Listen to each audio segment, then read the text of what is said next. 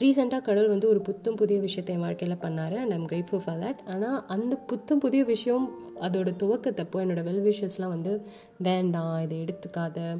உன்னோட கேரக்டருக்கும் அங்கேயும் செட் ஆகாது. அங்கே உன்னால் சர்வைவ் பண்ண முடியாது. அங்கே சர்வைவ் பண்ணுறதுக்கான எபிலிட்டி உங்ககிட்ட இல்லை அப்படின்னு வந்து சொன்னாங்க. அப்போ நான் கடவுள்கிட்ட போய் என்னப்பா அப்படிலாம் கேட்டப்போ no no I am doing this you trust me with all your heart அப்படின்னு அவர் சொல்லிட்ட ஒரே வார்த்தைக்காக I took a step of faith and I'm not regretting it இப்போ நான் என்ன சொல்ல வரேன்னா அந்த சமயத்தில் எனக்கு என்கரேஜிங்காக இருந்த ஒரு தாட்டை தான் வந்து நான் இப்போ ஷேர் பண்ணிக்க போகிறேன் ரெவல்யூஷன் படித்த மக்களுக்கு வந்து தெரியும் கெலப்பகஸ் ஐலண்டோட ஃபின்ச்சஸ் ஸ்டோரி ஸோ அதை நான் சொல்கிறேன் ஒரு மெயின்லேண்டில் இருந்த ஒரு குருவி வகை ஃபின்ச்சஸ் என்ன செய்யும் அப்படின்னா ஏதோ ஒரு காரணத்தினால வெவ்வேறு ஐலாண்டுக்கு பிரிஞ்சு போவாங்க. அப்படி பிரிஞ்சு போகும்போது வெவ்வேறு ஐலாண்ட்லேயும் வெவ்வேறு ஃபுட்டு கிடைக்கும் இல்லையா? ஒரு இடத்துல பூச்சி தான் ஃபுட்டாக இருக்கும் இன்னொரு இடத்துல ஃப்ரூட்ஸ் இன்னொரு இடத்துல நட்ஸு இப்போ இந்த குருவிங்கெல்லாம் அதை சாப்பிட்றதுக்கு ஏற்ற மாதிரியான ஒரு பீக்கை வந்து இருந்தால் தான் அங்கே அதை சாப்பிட்டு அதுங்களால் சர்வைவ் பண்ண முடியுன்ற ஒரு சூழ்நிலையில் வேறு வழியே இல்லாமல் என்ன பண்ணுங்கன்னா ஃப்ரூட் பழம் சாப்பிட்ற மாதிரி ஒரு பீக் வளரும். அந்த பழம் சாப் பழம் மட்டும் கிடைக்கிற அந்த ஐலாண்டில் உள்ள குருவிக்கு. இன்னொரு குருவிக்கு நட்ஸை உடைக்கிற மாதிரியான பிளண்ட் பீக் வந்து அது டெவலப் பண்ணிக்கும்.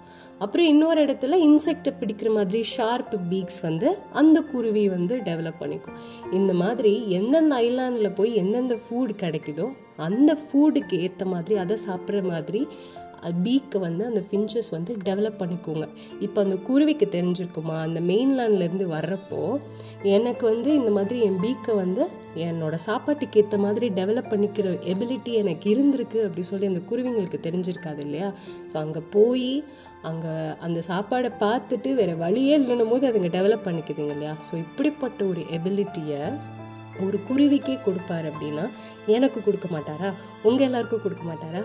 அதனால கண்டிப்பாக வந்து பயப்படாதீங்க. அந்த குருவிங்களெல்லாம் பார்க்கலும் நம்ம பயங்கர விசேஷித்தவர்கள் அவருக்கு. அப்படி தானே அதனால ஒரு இடத்துக்கு ஒரு புதிய இடத்துக்கு கூட்டிகிட்டு போகிறாரு அப்படின்னா ரொம்ப ஸ்கேரியாக இருந்தாலும் அந்த இடத்த பற்றி எவ்வளோ நெகட்டிவாக உங்களுக்கு தோணினாலும் as far as he is guiding you there don't worry about anything அங்கே உங்களால் சர்வைவ் பண்ண முடியுமோ முடியாதோன்ற கேள்வியே வேணாம்.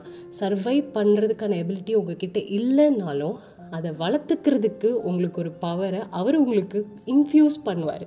So don't worry know who is holding your hand இந்த உலகத்தையே வந்து சர்வசாதாரணமாக படைக்க தெரிஞ்ச ஆண்டவருக்கு ஒரு விஷயம் தெரியவே தெரியாதுன்னா அவரோட பிள்ளைங்க அவரை நம்பி வந்த பிள்ளைங்களுக்கு ஒரு தீங்கு செய்ய தெரியவே தெரியாது அவருக்கு வரவே வராது.